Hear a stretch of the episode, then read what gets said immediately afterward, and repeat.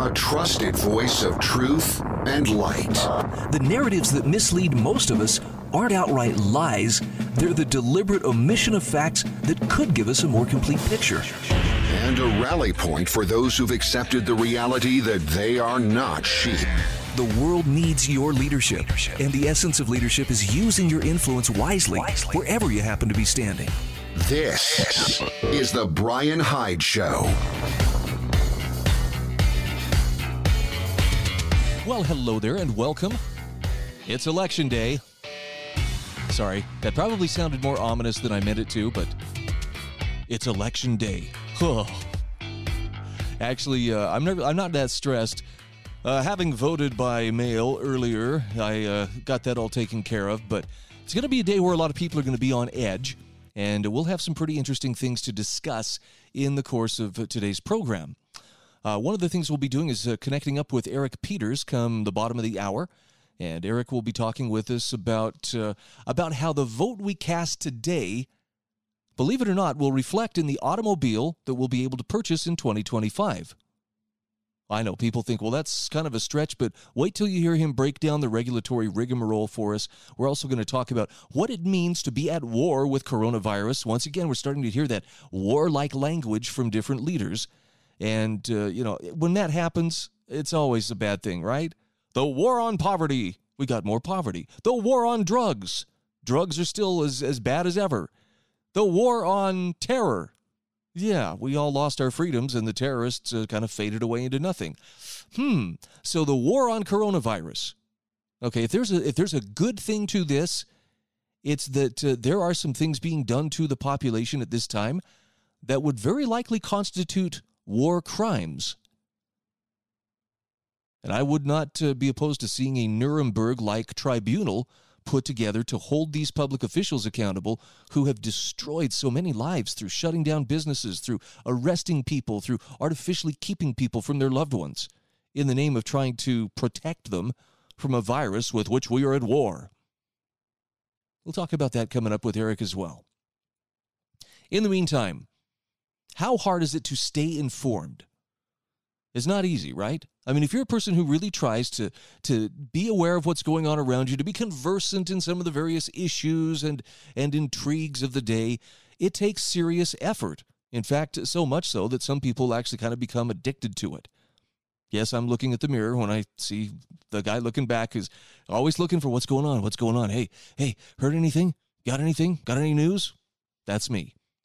And I hate it. But I think Jeff Minick has a really good take on how the media keep us ignorant.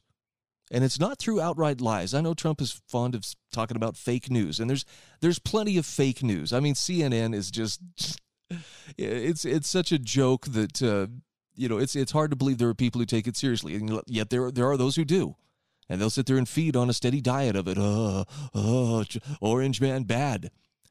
But the biggest problem we see is the things that aren't reported.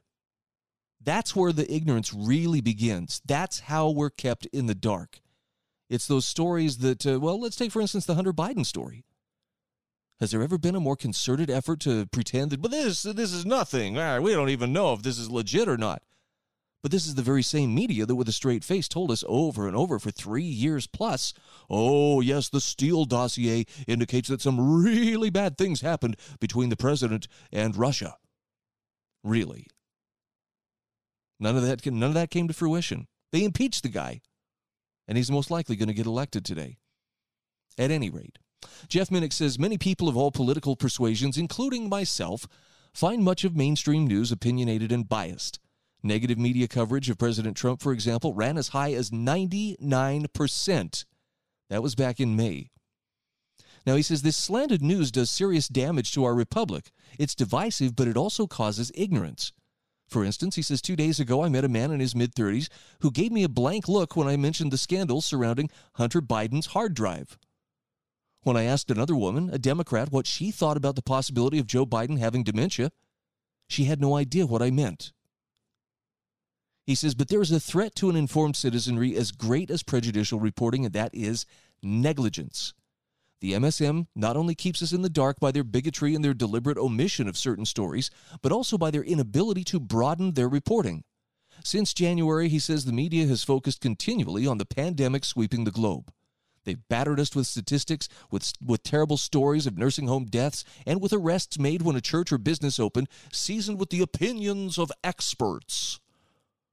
The Black Lives Matter movement, with its protests and riots, occasionally nudged aside the headlines or the pandemic as worthy reporting, but generally coronavirus remained front and center in the headlines, and the nomination and confirmation of Amy Coney Barrett to the Supreme Court dominated the news for a few days and with the election season, those who watch televised news now find themselves in a storm of opinions, polls, and speculations. Meanwhile, he says this hurricane of headlines has swept away events taking place around the world. For instance, how many Americans have a clue about the current political machinations of the Chinese Communist Party?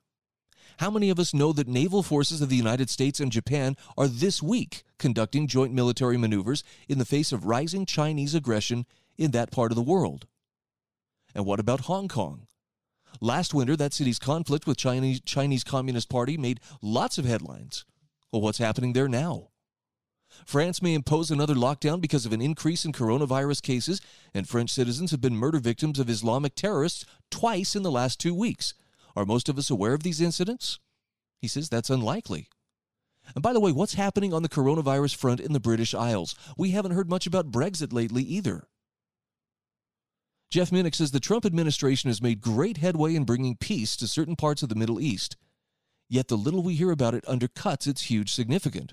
Closer to home were the recent riots in Philadelphia, but how many of us saw the mob throwing eggs and rocks at a Trump supporting caravan of Jewish Orthodox families in Brooklyn in the last week?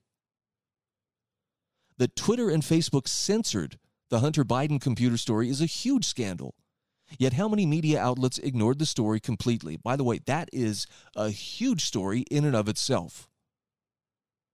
The fact that the media would spike that story should tell you just about everything you need to know about whether they are there to inform you or whether they are there to manage your understanding of the world around you. All right, back to the article. Jeff Minick says many in the press could stand a long look in a mirror. They might begin by reading their own code of ethics.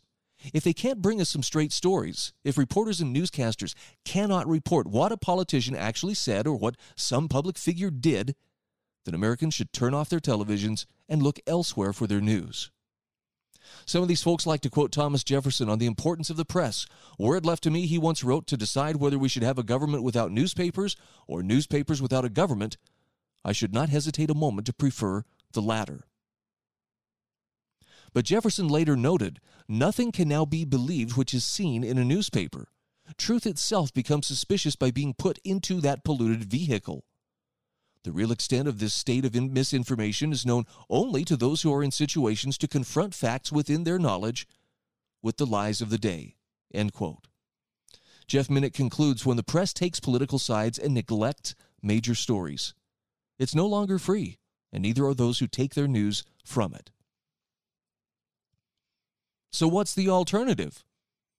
Well, as crazy as this may sound, I would say do what Jeff recommends turn off the news, turn off the media. Or are you talking about turning off your show? Yes. If that's what it takes, turn it off. And move ahead with your life and seek out information that actually matters to you. Look, the first thing you're going to notice when you turn off the news, when you unplug from the news media matrix, is you're going to find that the world starts looking much more normal within a matter of hours, at most a couple of days.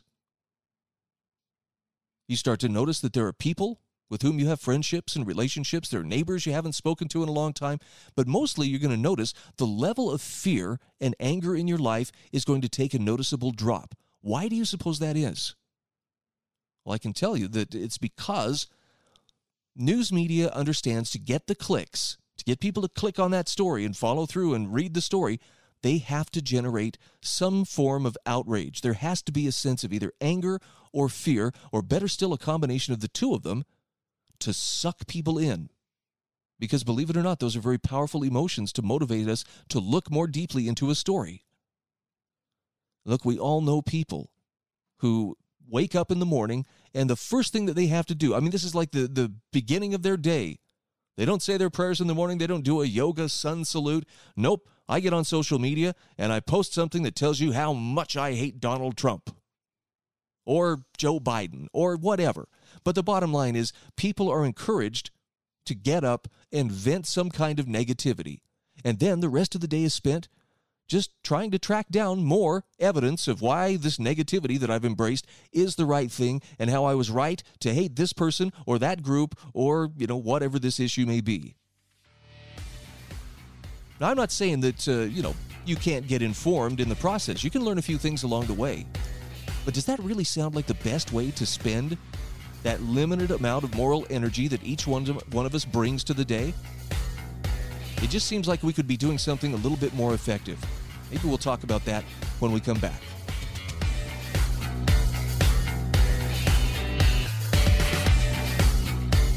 This is The Bryan Hyde Show.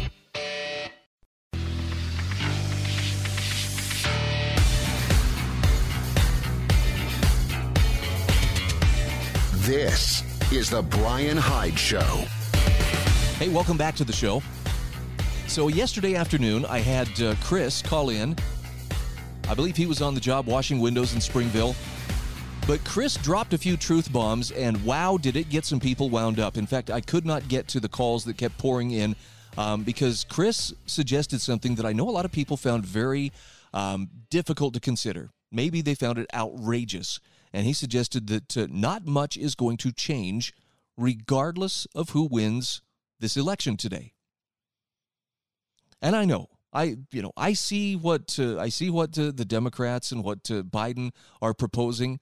I see, you know, what the the black bloc uh, little Antifa activists out there in the street are threatening if they don't get their way. We'll keep hurting you if you don't give us what we want. And I, I get that uh, there there is a choice you know, the the choice I think may be more clearly defined between the parties. But there is truth to what Chris was saying, and I want to back up what he was saying with an article from John W. Whitehead. America after the election, a few hard truths about the things that won't change. And I get this is a hard thing to consider because we're, we're if, look, if Trump wins, a lot of us are going to feel this sense of relief. Oh, thank goodness. Joe Biden, aka Kamala Harris, are not going to get in and start to, you know, the wholesale dismantling of what remains of a constitutional republic. And it's true. There may be some friction for a while. It may slow them down. Um, we shall see. But the bottom line is even if Trump wins, even if Trump continues on uh, the populist path that he has been on for the last three and a half years, which is not necessarily all a bad one, there are some things that are going to stay the same. John Whitehead says the American people remain eager to be persuaded that, a new president of the White House can solve the problems that plague us. I mean, come on, the Democrats are saying this is a battle for the soul of America. Not when you consider what is going to remain, regardless of who wins. And John Whitehead says no matter who wins this presidential election, you can rest assured that the new boss will be the same as the old boss, and we, meaning the permanent underclass in America, will continue to be forced to march in lockstep with the police state in all matters, public and private. In fact, he says it doesn't really matter what you call them the deep state, the 1%, the elite, the controllers, the masterminds, the shadow government, the police state, the surveillance state, the military industrial complex. So long as you understand that no matter which party occupies the White House in 2021, the unelected bureaucracy that actually calls the shots will continue to do so. He says, In the interest of liberty and truth, here are a few hard truths about life in the American police state that will persist no matter who wins the 2020 presidential election. In fact, he says these issues persisted and in many cases flourished under both Republican and Democratic administrations in recent years. And truth be told, when I give you this list, you're going to hear some things that actually got worse under Republican administrations, like George W. Bush, simply because conservatives tended to uh, relax. Ah, we can we can take it easy. Our guy's in charge. So what will continue regardless of who wins? Well, police militarization will continue. Thanks to federal grant programs allowing the Pentagon to transfer surplus military supplies and weapons to law enforcement agencies without charge, police forces will continue to be transformed from peace officers into heavily armed extensions of the military. Overcriminalization will also continue. John Whitehead points out in the face of a government bureaucracy consumed with churning out laws, statutes, codes, and regulations that reinforce its power and value systems, and those of the police state and its corporate allies, we will all continue to be viewed as petty criminals, guilty of violating some minor law. According to law professor John Baker, there is no one in the United States over the age of 18 who cannot be indicted for some federal crime. So consequently, consequent, consequently, rather, we now find ourselves operating in a strange new world where small farmers who dare make unpasteurized goat cheese and share it with members of their community are finding their farms raided, while homeowners face jail time for daring to cultivate their own varieties of orchids without having completed sufficient paperwork. That's what we're talking about. Over criminalization. Also, jailing Americans for profit will continue John Whitehead points out at one time the American penal system operated under the idea that dangerous criminals needed to be put under lock and key in order to protect society. Well, today, as states attempt to save money by outsourcing prisons to private corporations, imprisoning Americans in private prisons run by mega corporations has turned into a cash cow for big business. In exchange for corporations buying and managing public prisons across the country at a supposed savings to the states, the states have to agree to maintain a 90% occupancy rate in the privately run prisons for at least 20 years. Now, you can see where such a scheme would just encourage incarceration for the sake of profits, while causing millions of Americans, most of them minor, nonviolent criminals, to be handed over to corporations for lengthy prison sentences which do nothing to protect society or prevent recidivism. Poverty will also continue endless wars that enrich the military industrial complex will continue. Police shootings of unarmed Americans will continue. SWAT team raids will continue. More than 80,000 SWAT team raids carried out every year on unsuspecting Americans for relatively routine police matters. Overreaction has become the norm, and we allowed it to happen. Nationwide, SWAT teams have been employed to address an astonishingly trivial array of criminal activity or mere community nuisances, including angry dogs, domestic disputes, improper paperwork filed by an orchid farmer, for real, and misdemeanor marijuana possession, just to give a brief sampling. John Whitehead says the government's war on the American people will continue. We, the people, are no longer shielded by the rule of law, and while the First Amendment, which gives us a voice, is being muzzled, the Fourth Amendment, which protects us from being bullied, badgered, beaten, broken, and spied on by government agents, is being disemboweled. So you don't have to be poor, black, or even guilty to be treated like a criminal in America. All that's required is that you belong to the suspect class, that is, the citizenry of the American police state. The oppression and injustice, be it in the form of shootings, surveillance, fines, asset forfeiture, prison terms, roadside searches, and so on, will come to all of us eventually, unless we do something to stop it now. This is one of the big ones, and I don't think many people would disagree. As far as what will remain after the election, government corruption will continue. And here's the harsh truth government is not our friend, nor does it work for we the people. Now, most Americans instinctively understand this. When asked to name the greatest problem facing the nation, Americans of all political stripes ranked the government as the number one concern. In fact, almost 8 out of 10 Americans believe that government corruption is widespread. Our so called government representatives don't actually represent us, the citizenry. So we're ruled by an oligarchic elite of governmental and corporate interests whose main interest is in perpetuating power and control. Whitehead points out that the rise of the surveillance state will continue. Government eyes are watching you. They see your every move, what you read, how much you spend, where you go, with whom you interact, when you wake up in the morning, what you watch on TV and read on the internet. Every move you make is being monitored, mined for data, crunched and tabulated in order to form a picture of who you are. Coupled with the nation's growing network of real time surveillance cameras and facial recognition software, he says soon there really will be nowhere to run and nowhere to hide. The erection of a suspect society will continue, in which people are considered suspects. Remember, we used to be considered innocent until proven guilty? Well, this is being flipped on its head. He says government tyranny under the reign of an imperial president will continue. The government's manipulation of national crises in order to expand its powers will continue.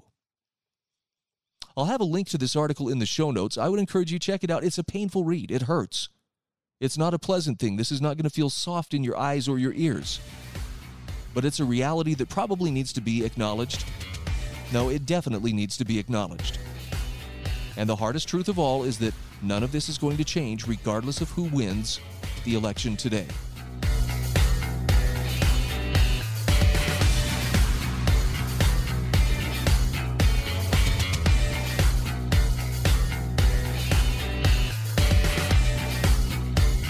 This is The Bryan Hyde Show.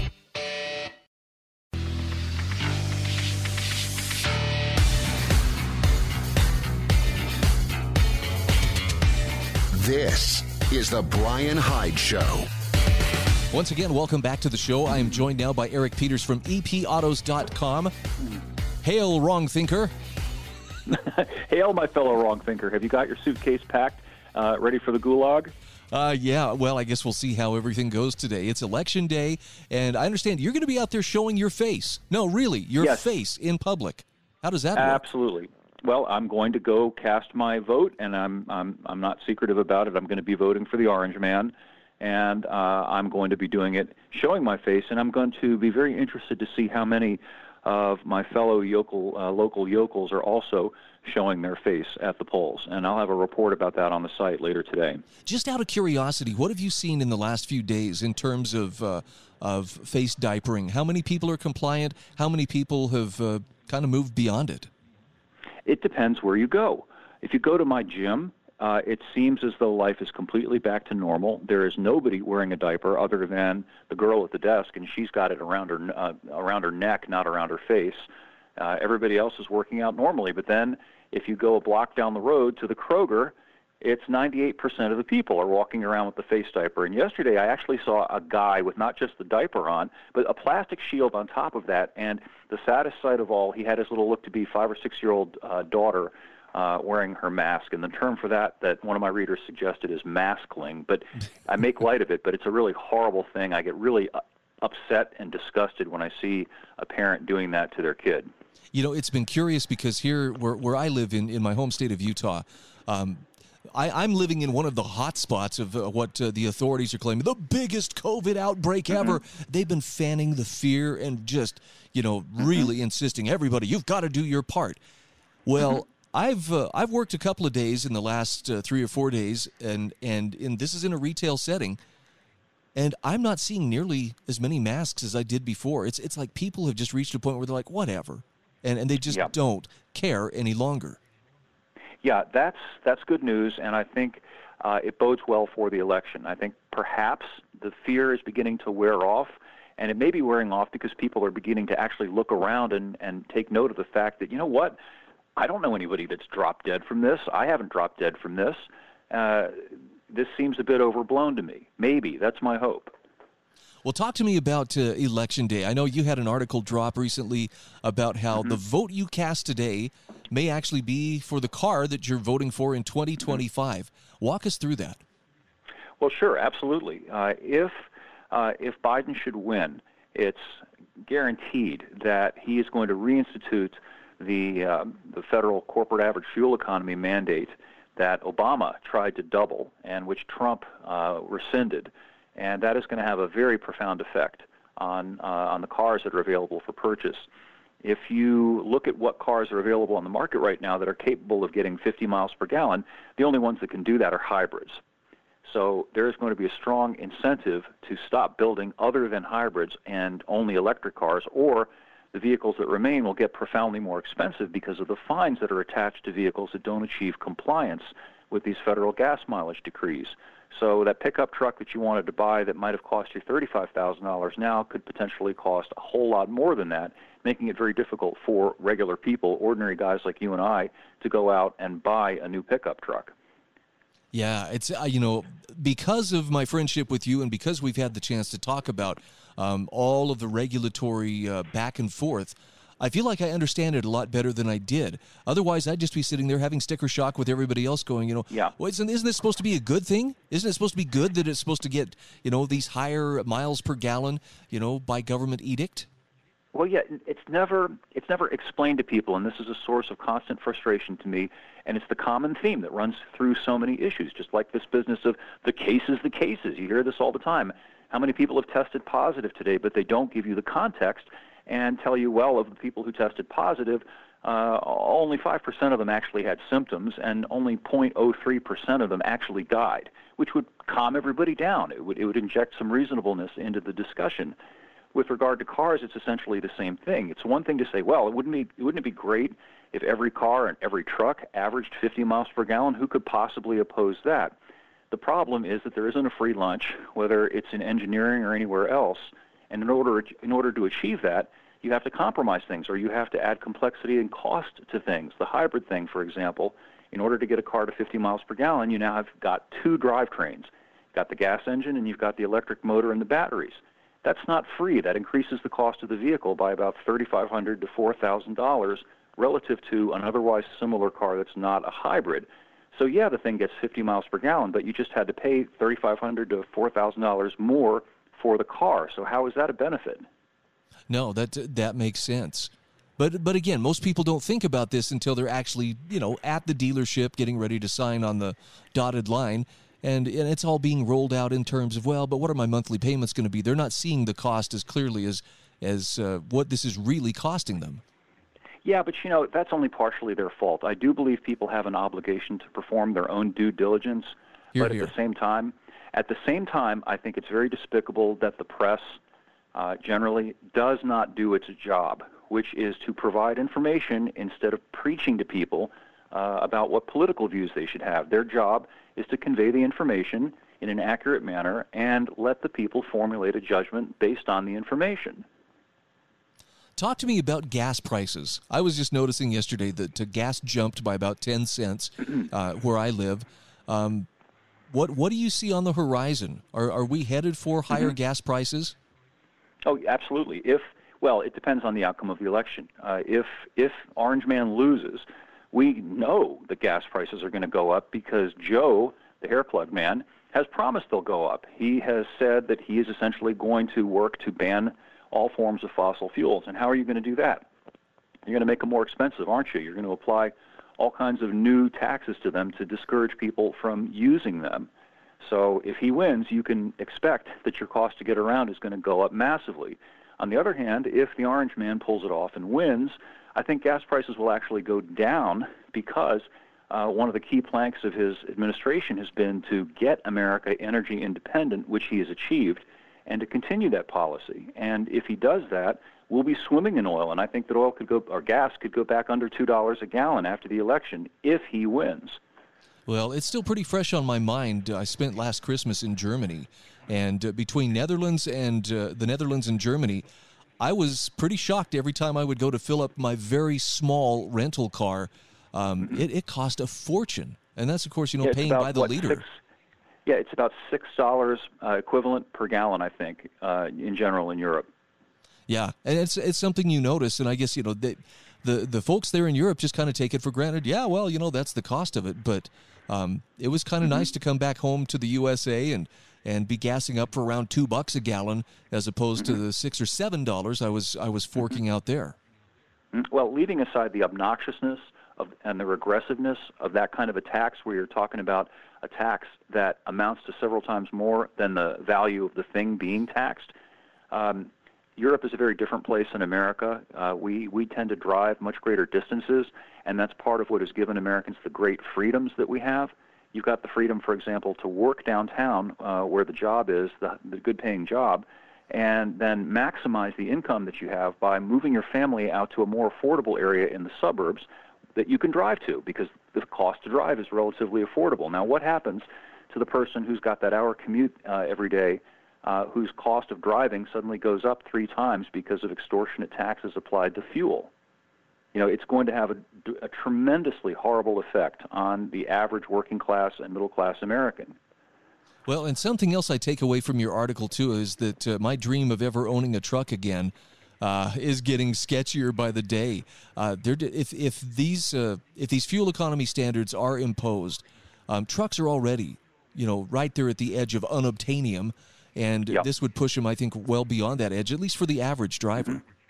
Well, sure. You look at the trends in the industry right now. Look at Ford, for example, which is pushing these twin turbo V6s uh, in the F 150. They still have a V8, but uh, it's no longer the top engine in the half ton F 150. And General Motors has put a four cylinder turbocharged engine in its half ton truck. And they're not doing this because of consumer demand. They are doing this because it is the only way for them to continue to build these vehicles and achieve compliance with the federal fatwas. And if the federal fatwas go up any more, uh, it's going to become impossible to build them. And they're going to then shift over to what we're already seeing, and I think we talked about it in one of our previous episodes, these electric trucks, like the uh, the one that's being produced in, cooper- in, in tandem, General Motors and Rivian, and the electric Hummer that General Motors is putting out, and then there's the electric F-150. And yeah, they're really glitzy and fabulous. The problem is they're seventy thousand bucks and up. I don't know about you, but I can't afford a seventy thousand dollar pickup. Well, and, and as you've mentioned before, there are some other uh, problems that come along with uh, with the electric vehicles, like time to recharge and you know limited distance and so forth. Well, sure, those are other those are definitely costs, but at the end of the day, seventy thousand dollars is a bridge too far. Fifty thousand dollars is a bridge too far. You you know you ought to be able to buy a bare bones work truck with four wheel drive for around 35,000 bucks. And that's what's going to be destroyed by the policies of Biden should he win this election. Okay, hold that thought. We are talking with Eric Peters from epautos.com. We will be back right after these messages.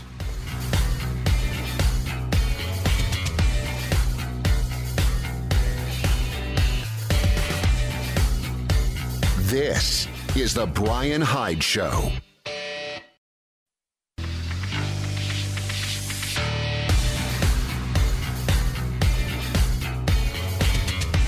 This is the Bryan Hyde Show. Once again, welcome back to the show. We are talking with Eric Peters from epautos.com. And Eric, I know we spent a lot of time in our conversations talking about uh, the Wu flu, but uh, you happen to be one of the one of the few voices out there, I think, really fighting the principled fight to keep from being painted into a corner by uh, what you've called sickness psychosis. Mm-hmm. And you, you got an yep. interesting letter. what it is. Well, you, you, got a very interesting letter from a, from a reader. Tell us about uh, yeah. Wu flu apples, World War II oranges. Well, the thrust of it was this comparison that's been brought up, and you knew it was going to happen that we're at war with the Wu flu, just like we're at war with drugs and we're at war with terrorism, these, these vague, ill defined wars that have no tangible enemy and that, and that can't be won because how do you, how do you define the victory?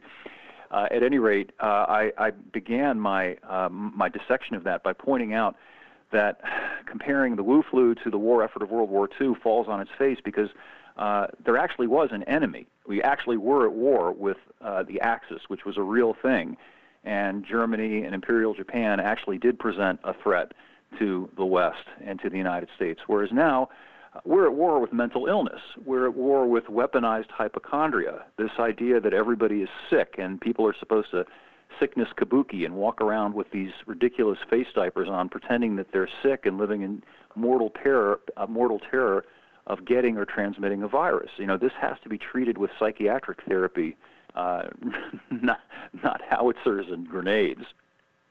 No, for for real. But at the same time, okay, if we want to treat this like a war, then I would assume that there's going to be some accountability for those who are uh, prosecuting that war and for the damage done to the populace. There should be some answerable for war crimes. Well, that's just it. In a way, we really are at war. We, I should say, the war is on us, you and I. It's on the. It's a war against the American people. It's a war against their peace of mind. Uh, it's a war against their lives and their livelihood, being fomented by, at minimum, a grotesquely reckless and irresponsible media that is not explaining this issue to people, uh, again, with the facts, pointing out the context of the cases, the cases, rather than just trying to, t- to terrify people. At this point, I think it's inarguable that they are attempting to simply terrify people. And um, I should point out the uh, the parallel with World War II. Uh, at Nuremberg, at the conclusion of the war, the the German leadership was brought to trial to face the consequences of what it had done. And one of the people brought to the dock was a man named Julius Streicher, who some listeners will know about. Uh, he was the editor and publisher of uh, a, a Nazi fear mongering sheet called Der Stürmer that routinely characterized the Jews as a bacillus, as a health threat that had to be exterminated. And by whipping up public frenzy and hysteria, he helped to facilitate the Holocaust. And he was judged guilty of having done that and was hanged uh, as a result of what he did. Now, I don't know whether the people who are responsible for what's going on ought to be hanged, but I do think they should be held accountable because, at minimum, what they've been doing is screaming fire in a crowded theater. Yeah. Well, it's and and it, depending on where you live, again, it it is uh, swinging back towards that more authoritarian lockdown. I know uh, Britain right now mm-hmm. Um, is, is really doubling down on it. Certain areas, I mean, California, of course, we knew Gavin Newsom was going to be leading yeah, yeah. out. You know, we're gonna we're gonna regulate how you can do your Thanksgiving, your Christmas. This is how people can sing. This is how they can have dinner together. It, there just there's it's no end.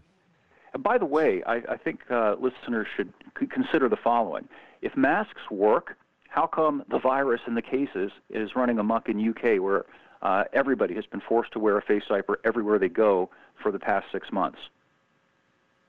That's a good point.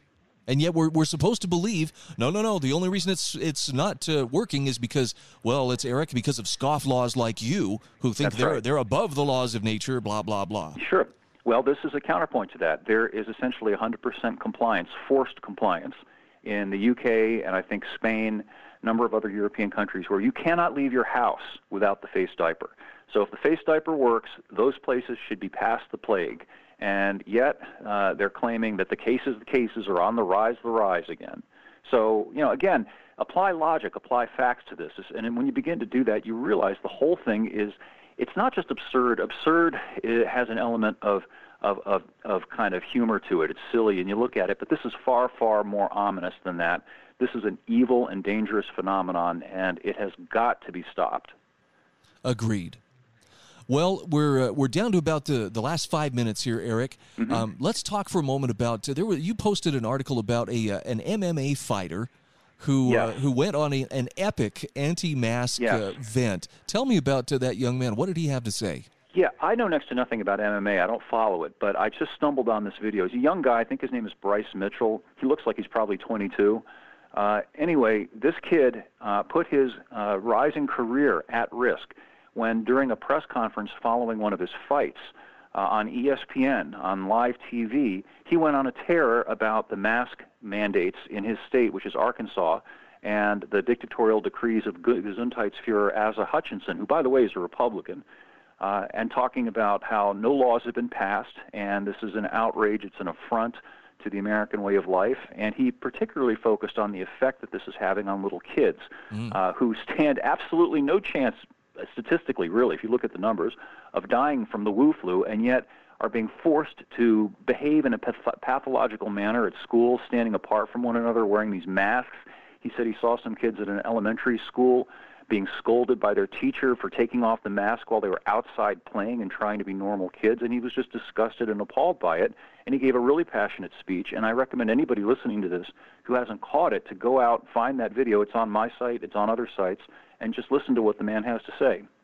Something you point out here that I, I fear too many people have lost sight of is that there are times when it is not only um, admissible or uh, acceptable, rather, but there's times when it's a, it's a duty. You have a duty to fight.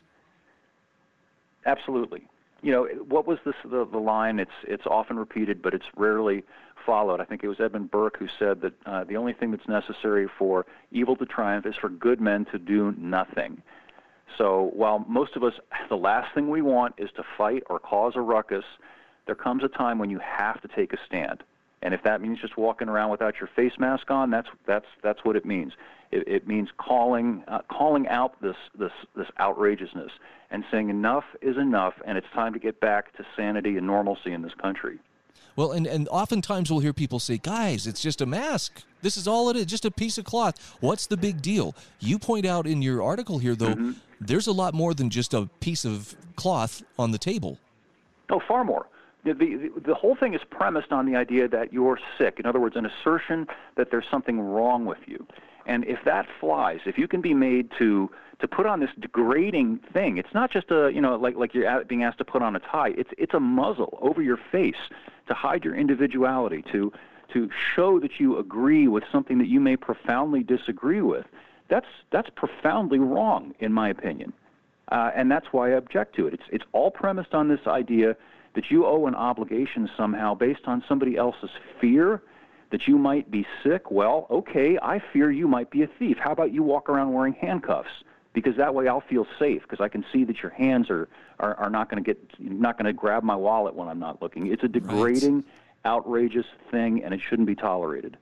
No, I'm I'm with you, and again, I appreciate uh, the fact that you've been willing to make this principled stand.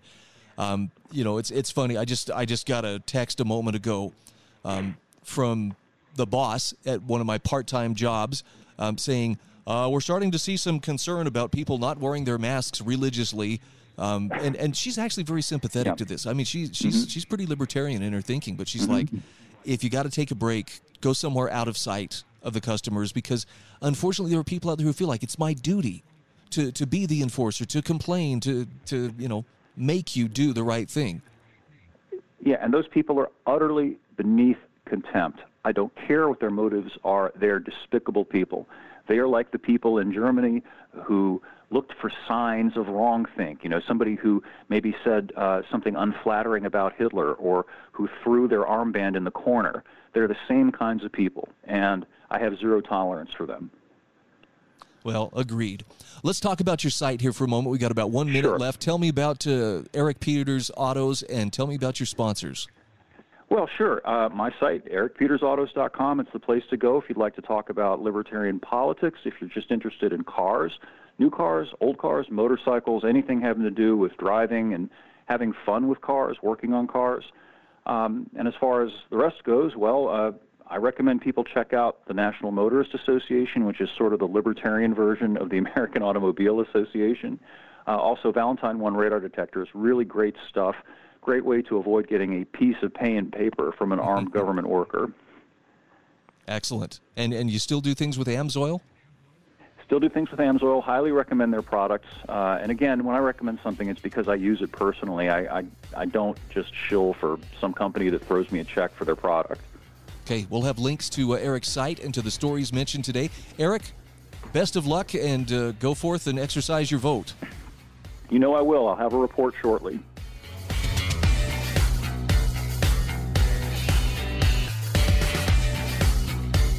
This is The Bryan Hyde Show.